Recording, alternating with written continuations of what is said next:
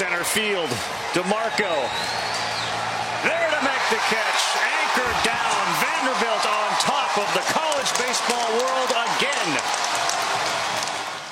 That's how it sounded last night on ESPN as Vanderbilt won their second College World Series championship. They topped Michigan by a score of 8 to 2. It is a sports pen on ESPN UP coming at you live from the ESPN UP WZAM studios here in downtown Marquette, Michigan. Tanner Hoops with you. Glad to have you along. Jake Durant from Local 3 joins me. What's up, Jake? You just had to play that, didn't you? I'm sorry. You just had to play that. I was rooting for Michigan. I was definitely rooting for Michigan. I'm a huge Michigan fan. I didn't really pay attention to Michigan baseball all season, and I knew once I started actually like paying attention and watching the games, I knew that nothing good was going to come out of it. After game one, I was like, you know what, I'm just going to turn it on and just have it playing in the background. I'm not going to really pay attention. Started watching it, and then Vanderbilt, you know, did what they did in the last two games. I had to watch uh, Skip Bayless just destroy Michigan, so it was just disappointing. I just, you know, Michigan they haven't really come close to winning a football national championship. Um, you know, basketball they've been in, in the conversation, haven't been able to get it done. So I was going to be okay. I'll, I'm, I'm all right. I'll take a baseball national championship, but unfortunately they they couldn't get it done. Still a, a great year. It's just good to see. Um, you know those young guys on that team kind of step up and and you know they have a really good program there right now. I have a lot of momentum. Great uh, G uh, manager. And uh, yeah, man, it, it, it was still cool to see them in the World Series. Unfortunately, just didn't didn't turn out the way us Michigan fans wanted it to. It's the way it goes sometimes. They go farther than any Big Ten baseball team has since 1966. Erik Bakich continuing to build a wonderful program there. His seventh year, and now the question's going to be: Will the uh, athletic department at Michigan be able to keep him? Warde Manuel, we're really going to see how much he cares about baseball at Michigan. Is it a basketball, football school only, or now is baseball going to start to get some of the limelight? Because you can bet Bakich, only at 41 years old, his seventh year at Michigan, you see where he's brought them already. He's going to be a hot commodity this offseason. A couple years ago, he had the chance to leave for South Carolina right around the peak of their baseball experience, and he chose to stay at Michigan. I don't know. That tells me that he likes where he is. He loves Michigan. But there are going to be a lot of teams that are going to come uh, calling for him. So it would be who of uh, Michigan, let's say, to give him that extension now. Yeah, I mean, I think you would have to you would have to do that, and you would hope that he would he would decide to stay there. I mean, he has good things going for him. He has a lot of good young players. Um, and why not? I mean, why can't you be a football, basketball, baseball school? Why can't you be good in three major sports? I mean, Michigan's not Ohio State. You know, they it's not just football. So uh, yeah, I would love to see um, him get an extension. I would love to see him build that program. Um, like I said, I don't see why they couldn't come back and, and make another run at it again next year. And like you said, he's very young, so um, you'd be crazy not to try to offer him and, and kind of keep him there and, and just see where that could could take uh, the program. Like you said, 1966, that's a long time. So obviously he has something going. I like the way he recruits.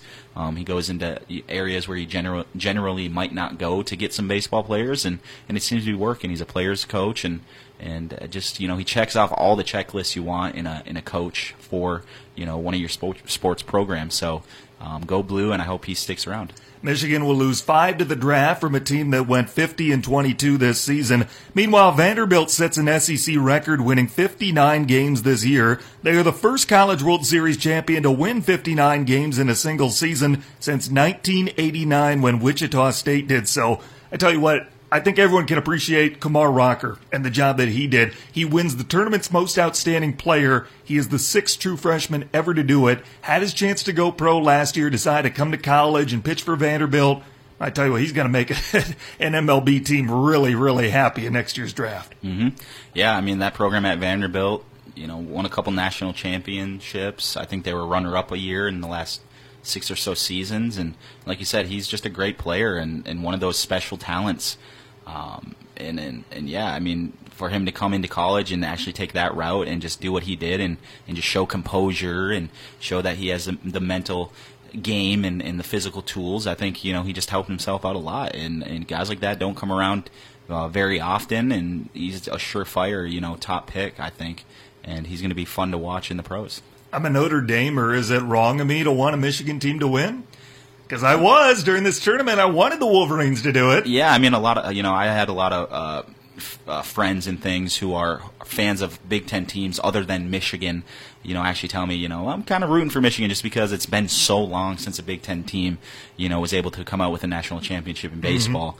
I even had a couple Sparty Sparty fans say Yeah. they, hey, hey, we, we're just rooting for the Big Ten teams. And they Um, I don't know how. I don't. Yeah, I don't know how genuine it was, but um, I know uh, Tom Kippen from Local Three, uh, where I where I work, uh, huge Michigan State fan. I know he was probably. He said he was kind of rooting for Michigan, but I know he was really relieved when, when Michigan went down. So um, it's one of those things where you kind of get get behind your conference, and um, yeah, like I said, it's just it was just good to see a, a Big Ten team kind of show out and, and showcase that they can play baseball too. Well, it was good for baseball fans in this state to see a team have success like that. Tell you what, the Tigers are fading fast. Start to the season where they exceeded expectations.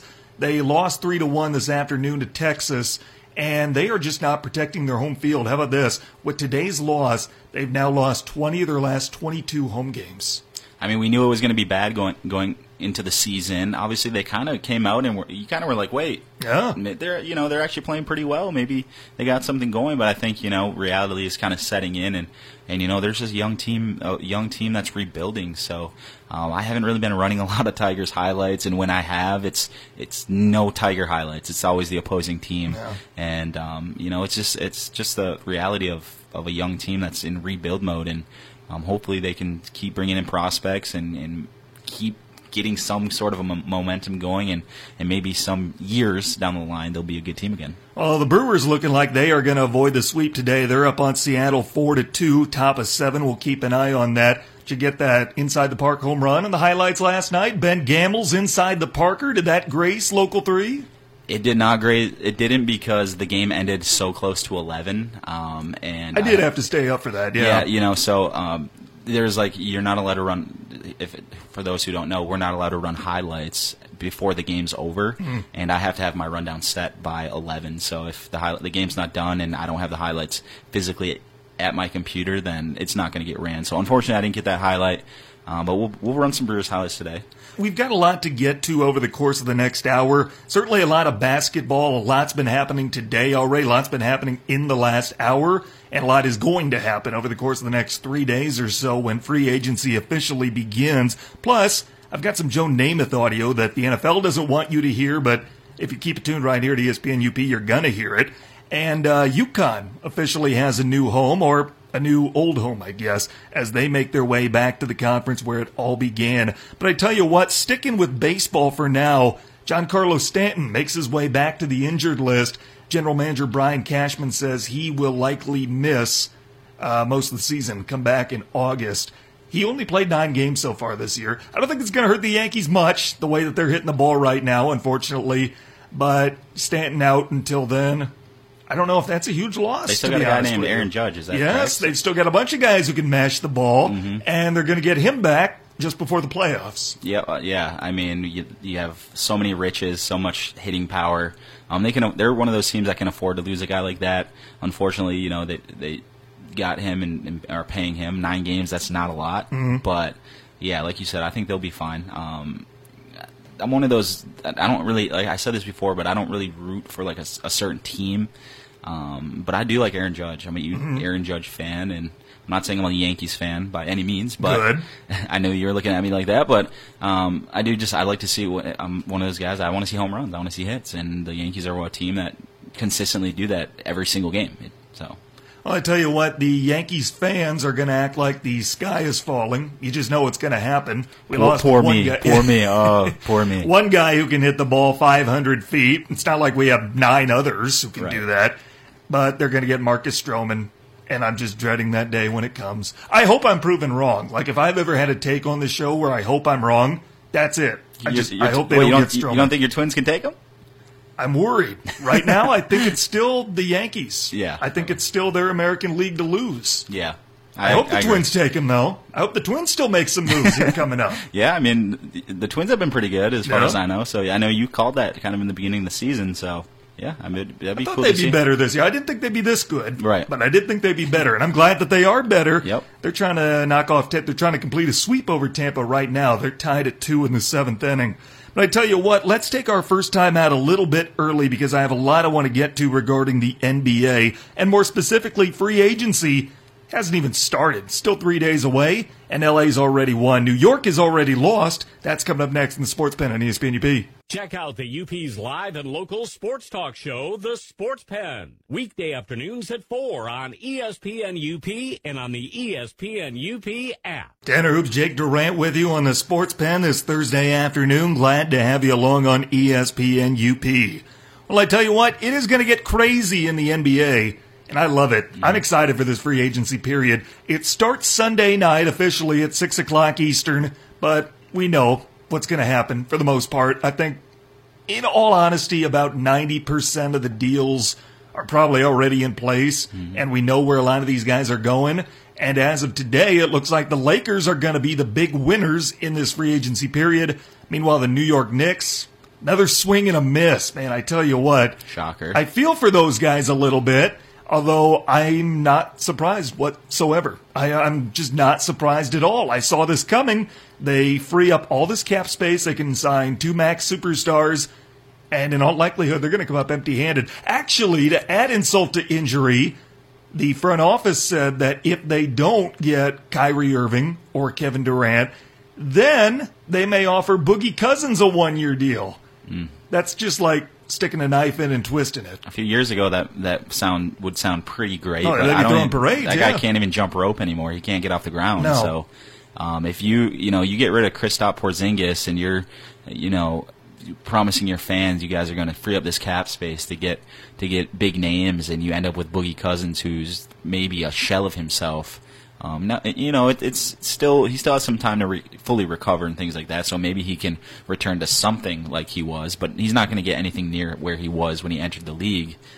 You know, unless you get like a Kevin Durant to come there, who you know is still linked to the team. Other than that, it seems like everything's fizzing out towards mm-hmm. the towards the um, actual free agency period. But um, you know, it's going to be interesting. I just love the NBA because of how many some people might say, you know, some older heads might say, "Oh, aren't these players moving around so much and and not staying loyal to teams and things like that?" But I mean, I love the the the movement. I love the, the, the strategy of it and, and setting your teams up and, and you know the superstar players trying to get guys to come and play with them. I mean, why would you not want to play with your players and things like that? You know, I kind of like how the league is kind of moving into that direction where um, it's all right if you're a, if you're a player and you're on three different teams in your career as long as you're you're winning and um, making money. So um, more power to the players. But I I mean I'm so excited to kind of see what happens.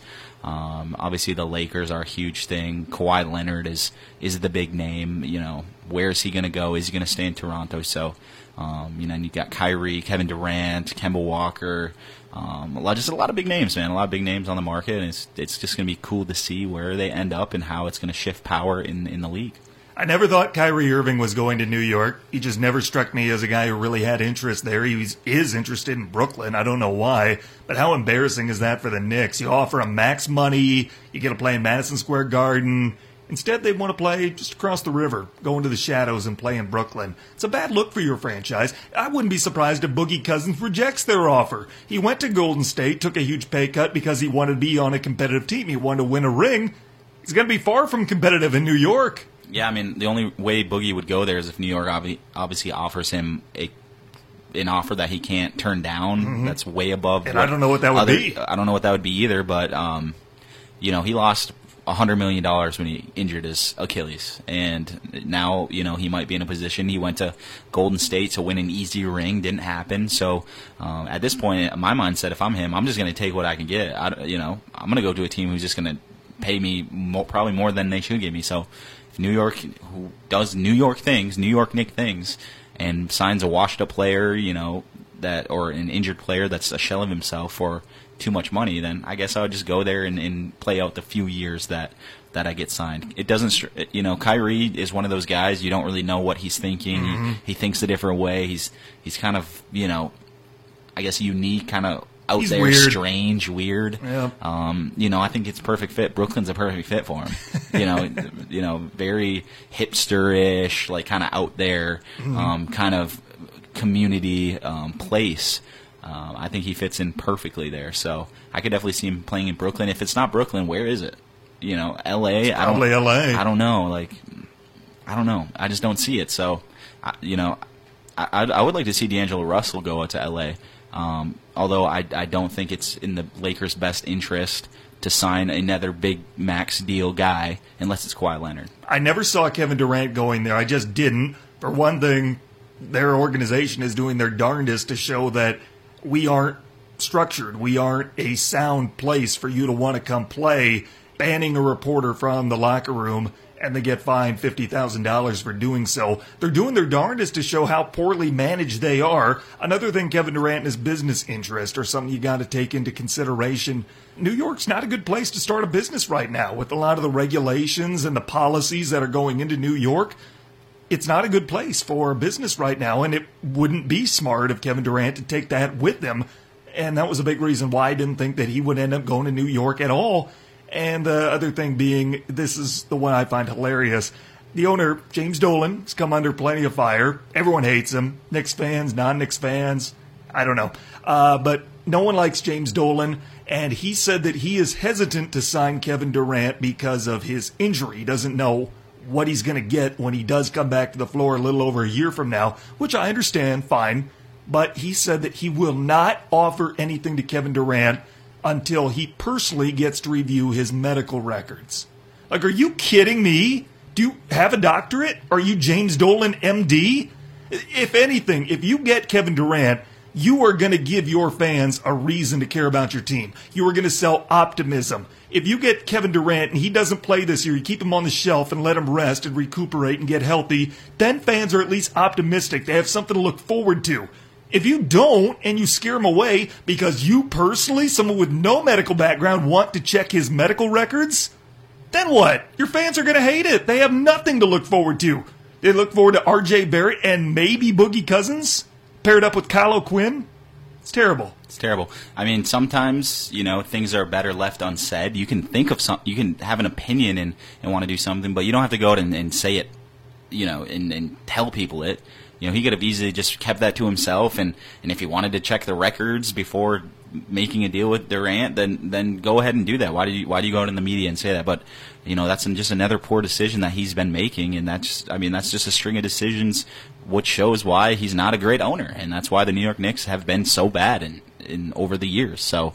Um, does it surprise me he says something like that? No, but like you said, don't be throwing that stuff in the in the air, um, especially days before you know you're going out and trying to sign free agents who was it? I think it was Andre Iguodala said no one's going to sign with the New York Knicks. Mm-hmm. You know that should go right there show you what the the perspective of players' mindset is when Why it comes to the New York to? Knicks. I mean, you're exactly like you said. A lot of it's like it's a big market and you can get business and things like that. It kind of puts you on a bigger stage.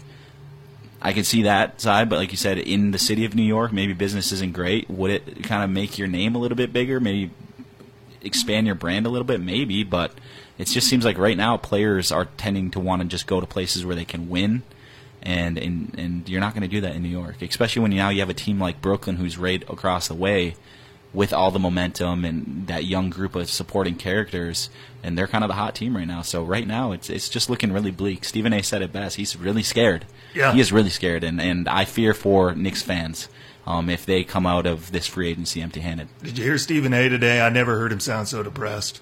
I mean, I, It was tough. It was tough to listen to. I feel for him. He he can he can see the writing on the wall. Yeah, he can. You know, So can and a everyone lot- a lot of people. front office. Yeah, a lot of people can. You know, um, man, it's it's it's, it's going to be bad. I, I I'm interested. I, I'll definitely tune into to first take. You know, when when the Knicks don't get any, anybody, I think it's going to be hilarious. It it is hilarious, and I don't feel bad for him whatsoever. You can always count on the Knicks to mess things up and come out with the worst possible scenario in any situation. As long as they have this current front office, that's what's going to happen. The glory days of the early 2000s, if that's a stretch, but if you want to want to call it that, that's about as close to glory days as they have. Otherwise, you want to go back to like Bernard King.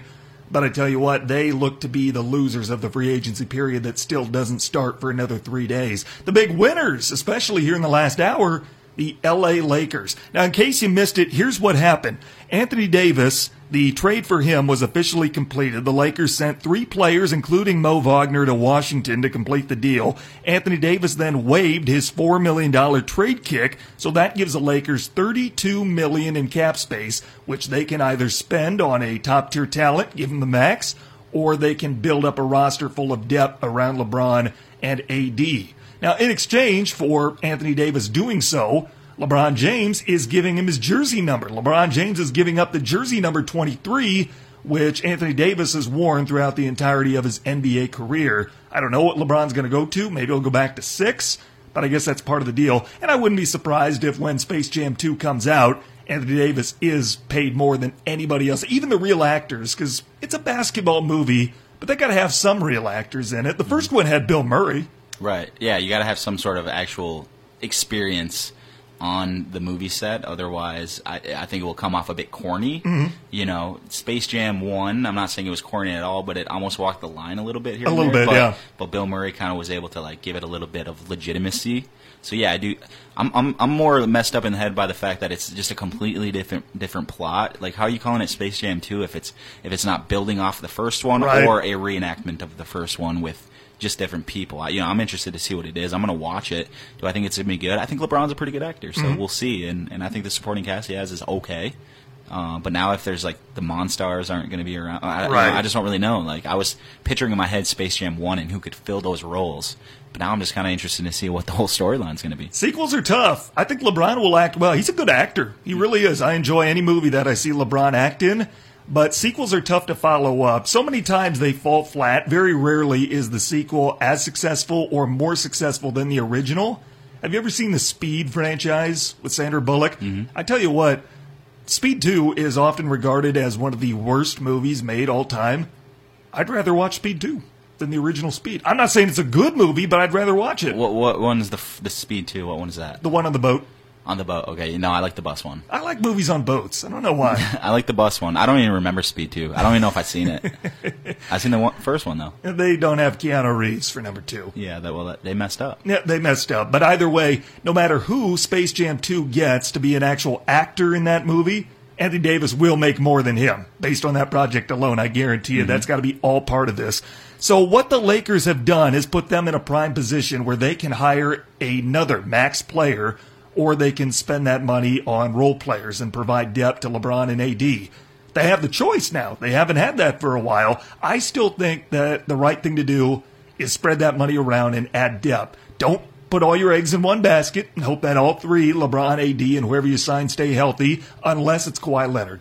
He's the only one that I would give that max contract to. Otherwise, the other top tier free agents, I mean, you need a point guard. So that probably takes Jimmy Butler out of the equation. A few weeks ago, I thought he was going to go to the Lakers. I don't think that anymore. Mm-hmm. So you have three point guards you could potentially give the max offer to Kyrie, Kemba, and D'Angelo Russell. Two of those three, talented scorers, but terrible passers and extremely inefficient, put up a lot of shots. And to be honest with you, I'm not sure that D'Angelo Russell is ready for max money. I'm not sure yet. And the third one, talked about it earlier. He's a weirdo. Do you really want Mr. Flat Earth, Mr. Bad Locker Room Culture, Mr. What does government mean to you? Stay woke. Stay woke. Yep. Um, I mean, I'm right there with you. If, if you can't, if if you're not getting Kawhi Leonard, then then just divvy the money up and get shooters. Get your Kyle Korvers, your J.R. Smiths, your J.J. Redick. JJ Redick, your Seth Currys. You know, Darren Collison could be a name. Um, you know, get those type of guys. You definitely need some front court depth. Um, you know, if you if you get a Kawhi, that's just so unfair.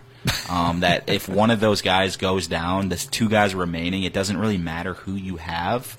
Um, you know, you can you can kind of keep the ship from sinking, uh, so to speak. But you know, if you go and spend the max money on like a D'Angelo Russell, and you don't, you know, your bench is a little bit less quality of player, you know, and someone gets hurt or something like that, then you're you're pretty much you're you're you know you're not going to make a champion. It's, you're not going to get in a, a championship. Um, so I'm with you. I mean, if Kawhi Leonard goes to LA, I, you know, they could pick some guys up off the street, and I think they could they could be very competitive in the West. I could go over there. Call up the G League. They can bring me. I was a very successful shooter in at Marquette Senior High School. You know, I could stand out in the corner, let them three do their job, and if they want to kick it out to me once in a while, I'll launch a three, and you know, we can make it work. Um, but I do think it would be better to just surround those guys with high quality shooters. Get some guys that can play defense. Get some guys that are versatile and you know can do a lot of things and rebound. And then you know you have a superstar on the perimeter, superstar down low. I think LeBron can play your point if he really has to. He's still one of the better passers in the league. Um, so I would I would think you'd be smarter if you can't get Kawhi. Don't waste your money. Don't go get Kemba. Don't go get D'Angelo. Don't go get, you know, Kyrie's right there. Eh. But do we really want to see that? I don't know. I don't know. My wish list, if I were the Lakers and I had to give out the max to any of those four, Kawhi is far and away number one. Kyrie would be number two, Kemba, and then D'Angelo Russell. You have to solve the shooting need, and you probably need somebody who's going to handle the point. The point guard has to be the biggest role the Lakers are going to fill this offseason. Their best shooter last year was Lance Stephenson, who, by the way, wore number six for the Lakers last year. Maybe he'll give that up if he comes back, but he'll be a free agent as of Sunday night. So I don't know if that's a conversation him and LeBron are having or what have you. But either way, fun to speculate about. Uh, you got to get a shooter and preferably somebody who can handle the point. Yeah, I mean, you need depth because obviously the league right now. Um, I don't think Le- you can't wear down LeBron during the regular season. You're going to have to let him kind of be on the bench. He'll miss some back-to-back games, and you need a second unit that can come out and at least hold their own and not get ran out of the gym. You know what I mean? So, um, yeah, I mean they got they got some options. They got some options. Obviously, they're going to look into everything. Um, right now, I do think they're going to try to make the biggest splash. I think they're going to push hard for Kawhi Leonard. I don't see why not. Um, you know, it's L.A., SoCal. That's where Leonard's from. All signs are pointing that he's going to stay in Toronto. I know the Raptors are very confident that they're going to get him back, but he's kind of like a Kyrie a little bit. You're not really sure what he's thinking. You know, he doesn't really you know show what he's what's really on his mind and you, you never you never know i know there was a report that he was gonna gonna go down to Dallas, and I was like, you know what, that doesn't surprise me. I don't, I don't know how the how much truth behind that, but when I saw that, I'm like, that does not surprise me. That this out of left field, you know what I mean? But it's gonna be interesting to see if. But if Leonard, LeBron, and AD team up, I mean, that's just so unfair. I, I'm sorry. I'm sorry. We're gonna push up against the next commercial break. A couple things I still want to get to, but I gotta I gotta relay this. We do have a Magic Johnson tweet since the trade went down. It says, quote, wow, wow, and a third wow in all caps. What a trade and big move by Jeanie and Rob to clear 32 million in cap space. This move puts the Lakers in play for all of the free agents. I can't wait until Sunday. It's going to be exciting. I tell you what, you hear this in politics a lot. Every year since 1988, or I should say every election since 1988, when America's changed presidents, they come from different political affiliations. And you hear so much that the guy is undoing his predecessor's policies, undoing his legacy. You hear that Trump's doing that to Obama, Obama did that to Bush, Bush did that to Clinton, Clinton did that to Bush Sr., etc. And that's what Rob Pelinka's doing right now with Magic Johnson. And you think about it, he's almost doing a mirror image of what Magic Johnson did. Magic drafts Lonzo Ball, Rob Pelinka ships him out, flips him for Anthony Davis. Magic trades out D'Angelo Russell, and D'Angelo Russell may be a Laker by Sunday when it's all said and done. Rob Pelinka is literally undoing everything that Magic Johnson did during his time as the president of the Los Angeles Lakers. And I tell you what, I'm one of them. I think a lot of us owe Rob Pelinka a huge apology. Yeah, I mean, just a few weeks ago, he was just getting roasted, but I think Magic wasn't, obviously, Magic wasn't doing the job. I mean, he was making poor decision after poor decision, but um, Pelinka, as you can see, I think he's kind of putting it back into Magic's face, saying everything you, we're just going to do completely opposite of what you were doing and watch us be a better team. Um, you know those trades they made today, and and obviously with uh, Davis waiving his trade bonus, I mean that's huge. That's huge. I mean you're going from 23 million in cap space up to like 32 million. Um, and like you said, it just kind of opens the doors. The Lakers, for so long, have been kind of strapped and not being able to make their own moves. Now they have, uh, you know, some options. So, um, huge mark. You got LeBron there, AD. I mean, it's just an exciting time. It just gives Lakers Lakers fans hope. They've came a long way in just a few short months. A month ago, they were going through a really poorly handled coaching search and they looked like an absolute mess. And now there's so much optimism out in LA right now. Lakerland has a lot to be excited for. Maybe the Knicks, they don't need to go after players or free agents. They need to go after Rob Pelinka, get somebody in that front office who can make things happen like yeah. this. At some point, they're going to smarten up and, and, clean house. I would, I would think. I tell you what, last thing before we go to break, and this was going to be what dominated, I thought, our NBA talk before this happened. It was the big news this morning. Adrian Wojnarowski, around 9 o'clock this morning, dropped a Woj bomb, as he loves to do, and he said that the Boston Celtics have emerged as the front runners to land Kemba Walker uh, Michael Jordan, team president of the Charlotte Hornets, said that they are not willing to give Kemba the max. And Boston will. Boston has the money to do so. They want to replace Kyrie Irving with Kemba Walker. Originally, it looked like they had their backcourt set, especially after the way they drafted, and they were going to go after a big man this offseason. Again, I don't know what's the best big man they could get. Like if Nikola Vucevic is the best big man you can get, you're better off getting Kemba. I like Kemba. He's a great scorer. He's torched the Celtics a bunch of times this year, but he's not efficient. He's not an efficient shooter. He's not a great facilitator. Help me out. How do I feel about this as a Celtics fan, Jake? Tell me how I feel about this. Is Kemba is he an upgrade over Kyrie? Uh, they're pretty comparable talent wise, I would say. I, I, mean, if you look at the career stats, everything's pretty much the same. Um, obviously, Kyrie has won a, an NBA championship and showed he can he can do that on a team. Um, obviously, I think Kyrie's the better player. You know, he's the better one-on-one player. He can create you know, they're both really good scorers, but I just think Kyrie is just a little bit better, um, creating his own shot. He's a little bit more craftier. Um, but I think Kemba has that leadership. I think, you know, players who play with him love to play with him.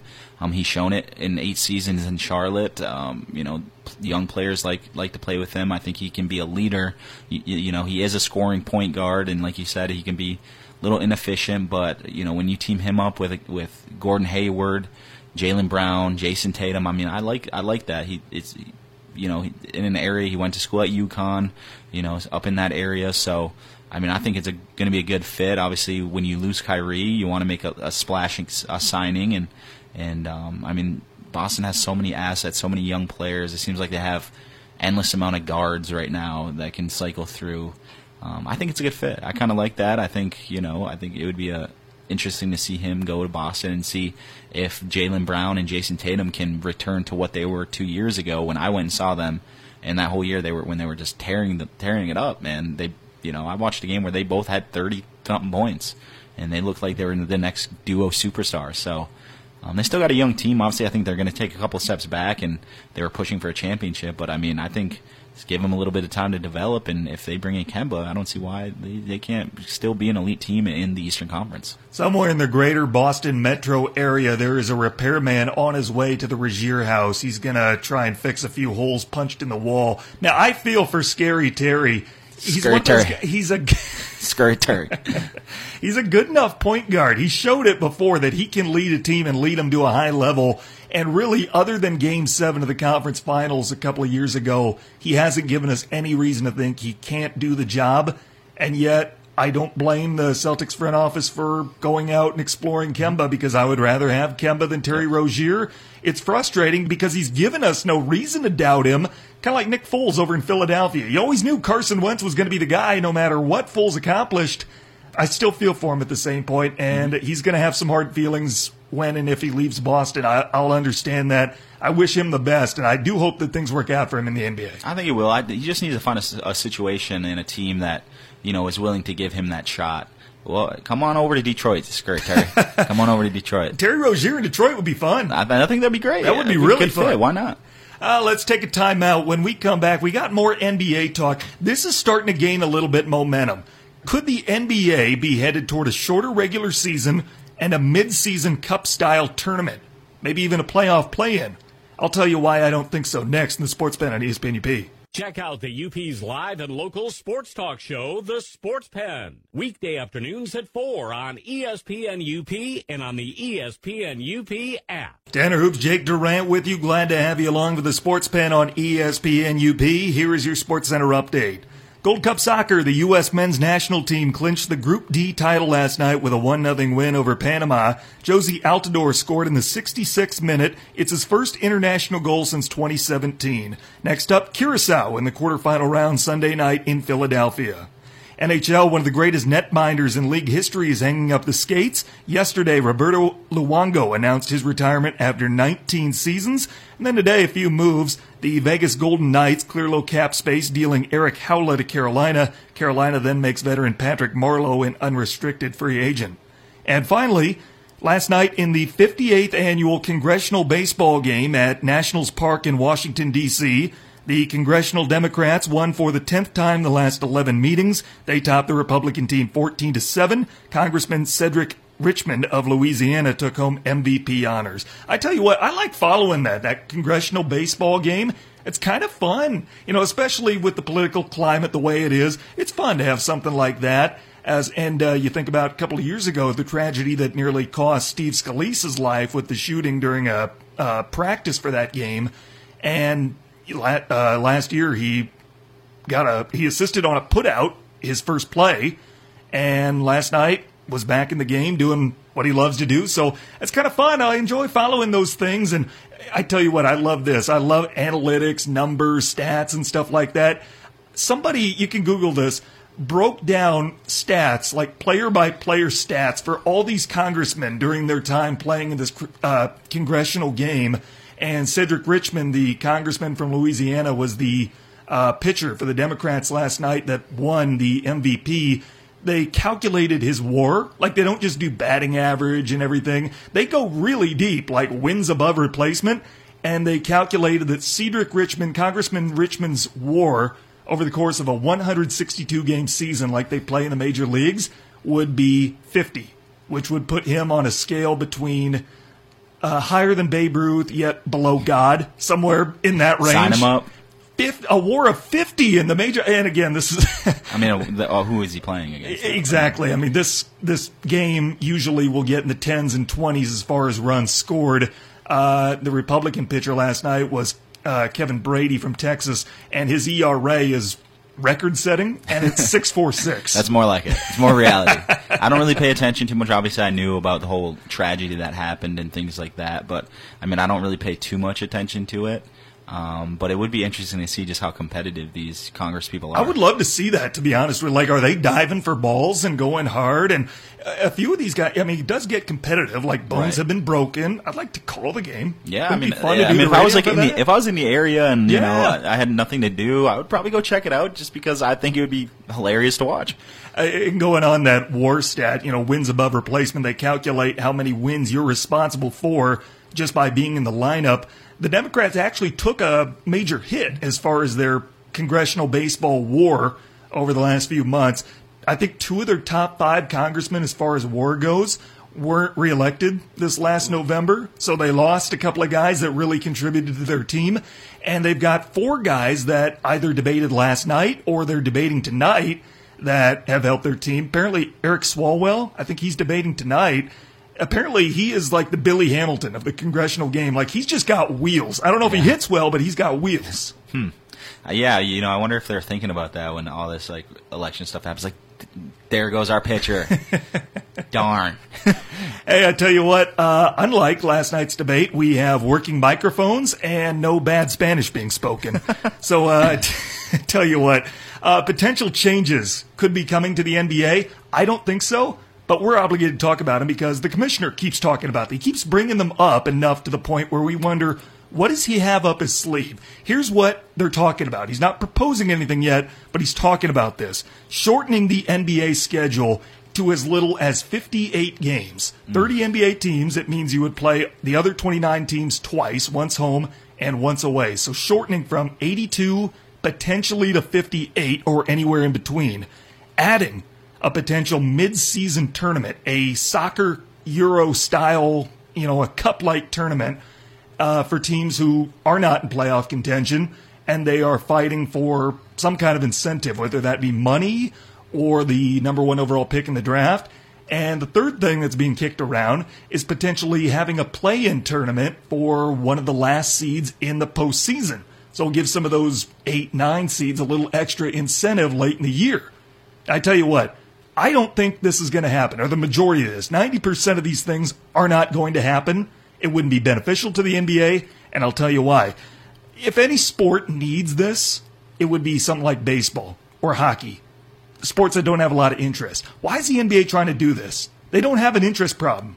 Uh, it's one of the more popular sports, maybe because of the drama that happens in the off season, but they still don't have an interest problem. You know, you keep hearing people say, "Why would someone want to watch the Magic play the Hornets in you know late March, early April. You know, a game like that.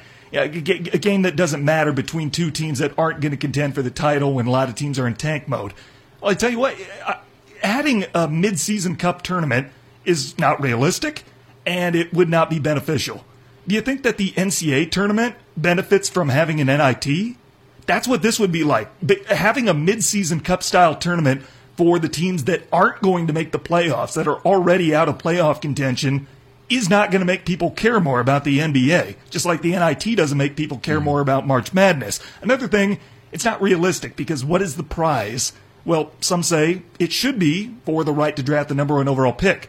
The thing would be you'd be getting these guys, these players, to try and play to give themselves a better chance to draft a guy, a college stud who would fight for their job, who'd be coming for their job. Nobody's going to put their, their health on Oh, the you want me to to shoot this that. ball into? You want me to shoot this ball into this basket?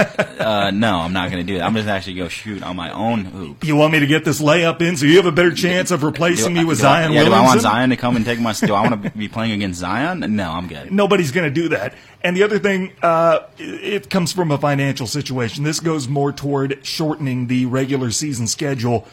It's a money thing. It's just not going to happen. It's a lot of games. The only way this might happen, and the only thing that could happen, would be shortening it from 82 to maybe like 74. Nothing drastic, but doing it in the interest of player health. Because we're seeing a lot of guys aren't able to make it through an 82 game season, like poor Bol Bol. He sure won't when he gets No. to the NBA. No, no. You have a lot of guys that are dealing with injury and are at risk. So if they shorten it to something like 74, that's a possibility. That could happen. But 82 to 58, that's cutting 24 games, 12 home, 12 away.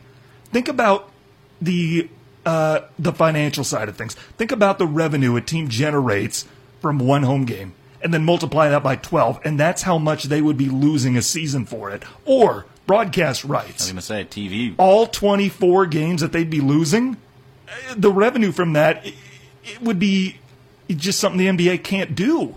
You can't replace. That's so much money. You couldn't do add anything else to make up for that. No, it's absolutely not going to happen just for that reason alone. and money's the ultimate factor here. It is. Why, that's why I'm just. It's shocking to me that this is even brought up. You know, you're talking about taking a fourth of the season away. Mm-hmm. Yeah. No.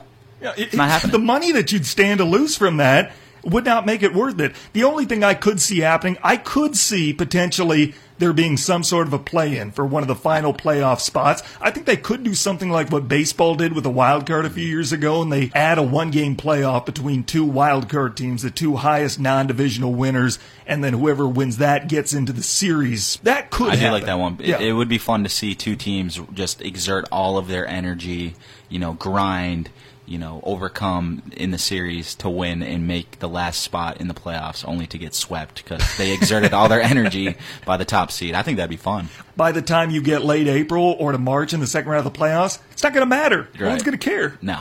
Because that team won't be there would anymore. That, would that give the eight nine seed whoever made it some momentum because they're already kind of like playing in those big games? no, No, not in the NBA. no, but I do I, I do think that one's the more realistic Right, that might uh, happen. pl- thing. And they might shorten the schedule, but it's not going to be 82 to 58. It might be 82 to like 76. Right. And I can, you know, right now, especially after this year, when you talk about these big stars getting hurt, and Kawhi Leonard obviously uh, load management, and he was able to what play in sixty games, and still they were still able to win a championship, Mm-hmm. and he still was kind of in banged up, but he was able to make it through the season. I mean, right now it's just about health. So I definitely think like something with the games could definitely benefit. Um, cut out some of the back to backs and things like that, um, because right now it's it's who can stay healthy, healthiest the longest. You know what I mean? So, um, yeah, I just don't. See, but but a fourth. I mean, I was like, okay, shorten the season, that's cool, but. 58 games, like No. what? What are you talking about? No. Absolutely will not there's, happen. There's no way. Way too much of a financial loss. They'd lose more money from that probably than if a player got hurt and missed an entire season. Mm-hmm. Like they're not going to suffer as much from Kevin Durant being out all of next year as they would from canceling a fourth of the season. Right. Yeah. And I mean, obviously for the fans, you when you buy tickets, you buy them prior. You know, sometimes months prior. You plan out a trip. I know it can be terrible. I've gone to NBA games where the stars aren't playing. Um, you know, they just want to sit out for a game, obviously. So, um, obviously, you want to kind of cut that, that down too for the fan experience. But, um, yeah, I mean, if it's if it's not broke, or what is the saying? If it's not If it ain't broke, don't fix if it. it ain't broke, don't fix it. I don't think the. NBA's broke. It's not broke. They're they're a thriving league. They're they're I think the on top when you talk about the major sports Mm-hmm. leagues. So why are you trying to mess with something that's not broken? I don't get it. Let's get baseball to do one of these you know, mid-season tournaments. If anything, they're, kind of doing something. Let's something. get them to put some protective nets up first. Then yes, we'll talk about the thing. doing the other things. Yeah, Okay, yep, you you got me. That's been my mantra on here for a long time. I would like to see Rob Manfred. If we can't get him to put protective nets up, how are we going to get them to do exactly. a tournament? But, but good thing they're going to London this week. Actually, I think they touched down a couple of hours ago. Hmm. The Red Sox and Yankees are playing three games in London this Well, they- weekend. They got a good good games. Yeah, we've got Saturday and Sunday available here on ESPN UP. You can hear both those games right here. We'll have the broadcast Saturday afternoon, Sunday morning, which means the In Case You Missed It show is being pushed back to 1 o'clock on Sunday. So I tell you what, that's going to be. They've already got next year's London series scheduled too. I think Cardinals Cubs are going there. Yeah, it's it's it's cool to see these leagues kind of expanding. I'm interested to see years down the road, you know, it, how leagues are going to be, how it's going to work. Um, when you have, you know, teams in Mexico, Canada, uh, the UK, Europe, who knows? And we're all trying to come together and play games. I don't know. I don't know how far do you expand the leagues. Um, obviously, you're trying to get you're trying to get fans to watch, and um, you know that's it's all about money. So it will be interesting to see um, how far they expand before we actually move into just be completely virtual reality, you know, sporting events. Something We'll about the. Yankees in London. That's funny to me. the Yankees in I like London. that, yeah. I know the Yan- I mean Yankees and Red Sox. That's interesting that they brought Those two those teams, yeah. You know, but but it, that that makes sense to me for some reason. Well, I tell you what, we owe you our last time out, specifically because I've got some Joe Namath audio that I want you to hear. The NBA doesn't want you to, but I want you to. Plus, UConn making the move back to the Big East. That is next in the Sports Pen on ESPN UP. Check out the UP's live and local sports talk show, The Sports Pen. Weekday afternoons at 4 on ESPN UP and on the ESPN UP app. If you missed any part of the show today, check it out on demand. Get our free mobile app from the Apple iStore or Google Play. Just look up ESPN UP. Tanner Hoops, Jake Durant with you. Glad to have you along. Voting for the starters in the MLB All Star game coming up. Polls just closed. I voted. Did you get your vote in, Jake? Negative. You vote for a lot of twins, like I did? I, all of them. That's what I like to hear. uh, yeah, the starter election, polls closing. We'll be finding out those results uh, a little bit later on. So I tell you what, uh, Joe Namath, some people wonder what he's up to nowadays. He's struggled with uh, with concussion like symptoms and whatnot, what have you, from uh, his playing career. And you know, you you hear him when he does interviews and what have you, and he's certainly struggled with CTE like symptoms. He was recently on the Howard Stern show, and this audio is from the Dan Le Batard show with Stugotz on here from every uh, every weekday from ten to one. They got it from SiriusXM. We got it from them. But I tell you what, listen to this. What Joe Namath had to say on the Howard Stern show. This is fascinating. I called the hospital and I went over, met with them, and I took a brain scan. Now, they could see the cells on the left side of my head from the forehead back here not getting blood. They were darker than the rest. And so uh, we started with hyperbaric oxygen therapy. And after 40 dives, those dark cells started to lighten up a bit. Really? We took another SPECT scan and cognitive test. Then I went back. I took another 40 dives.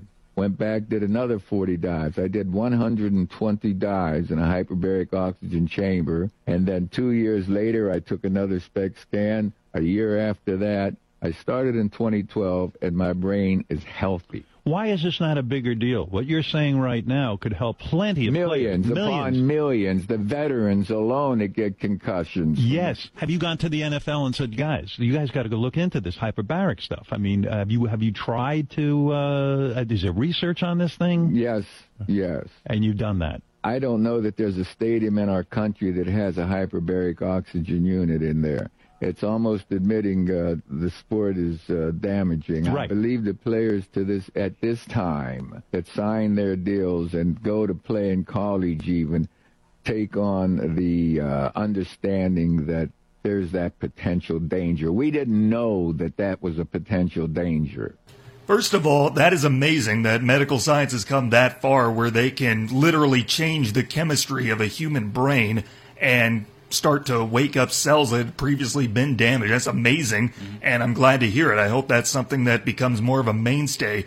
Second of all, it was one of the last things he said that really stuck with me that no stadium in the country has one of those, because it would be like admitting that the game does cause brain damage or CTE. Don't we already know that though? We we know that, but I think legal precedence has to do something with it. The NFL has seen a lot of lawsuits and they are going to continue to see a lot of lawsuits. Not just the NFL, but any kind of football league that causes damage, especially when it comes to CTE and concussion like symptoms. If the NFL were to get one of these, and it would be treatment rather than focusing on preventative care, and somebody gets hurt and brings a lawsuit to the table, that could be precedent for a prosecutor to say the NFL is treating a disease that they cause. However, they're doing nothing to prevent it, and the NFL could be up for some kind of liability in court. Yeah, I mean that's you know it's a slippery slope. Obviously, you got to kind of um, the NFL's wary of you know all these lawsuits obviously coming in and things like that. But man, I, I, if there's if there's evidence that it helps, Mm-hmm.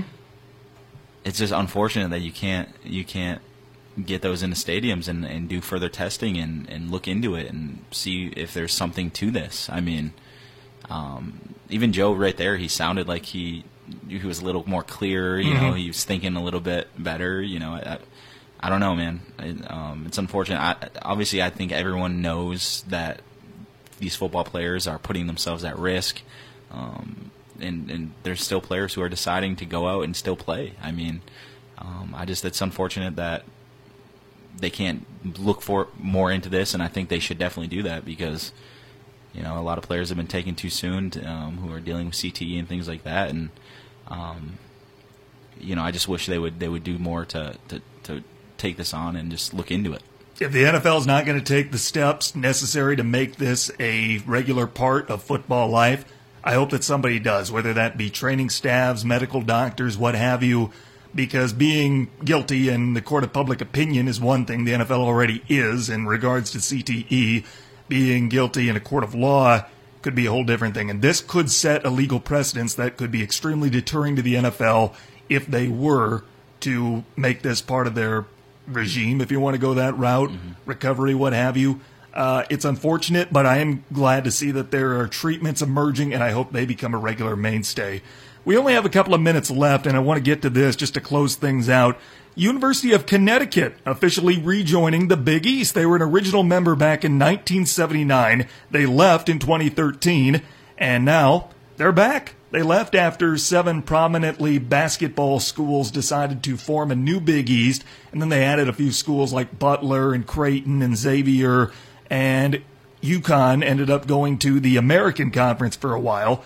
The American has decided that they are not going to try and replace UConn for football and just continue with 11 schools, and that leaves UConn still looking for a football home because the Big East does not offer football. I don't totally know why they did this move, but I mean, good for them. Is it only a basketball standpoint? Do they think they'll be better off in the Big East? Uh, They must. I mean, Maybe when- they only care about basketball. I think they might. I mean, back when they were in the Big East, that's when UConn was looked at as a nationally, you know, a nationally recognized program. Once they moved, um, you know, I think they won. They won a championship with Kevin Ollie, and then UConn they kind of just fell off really hard. Um, but I mean, you go back to the Big East. Obviously, you're playing co- good competition. Kind of puts you on a bigger platform. Um, I, I miss those days when UConn was was one of those top schools. You know, Emeka Okafor, Ben Gordon. Those were the days. Richard Hamilton, um, Kemba Walker. Kemba Walker, Ray Allen. You know, those were the days. So the, obviously the history's there with the league and the conference and things like that. Um, but it just shows. I mean, Connecticut football. Come on, man. Well, I tell you what, Who's, wait, who's the big name out of Connecticut football? No. out of Connecticut football, uh, Byron Jones. Byron Jones. Ooh. Okay. Is that a big name? I'm, I, It's big some might argue. some might argue. I mean, Cowboys. But. Well, it is five o'clock. It is time to sign off. I appreciate you tuning in and hope you enjoyed the show as much as I enjoyed bringing it to you. Appreciate you, my man. Anything going on at Local 3? Uh, you know, we UP Football All Star Week's happening, so we've been busy with that. Um, Escanaba softball girls team just unveiled their banners, so that was a cool little thing um, at their their park over there. Um, other than that, man, we're just kind of trucking along. Summer baseball, things like that. It's it's the slow part of the year. Training camp's coming up for the Packers. Um, and yeah, I've been just hanging out, man, enjoying the sun and, and things like that. So it's been good. Well, that is it for us here in the Sports Pen. I'm back on tomorrow, 4 Eastern, 3 Central. Hope to have you join me. For Jake Duran, I'm Tanner Hoops. Thanks for listening to Sports Pen on ESPN UP.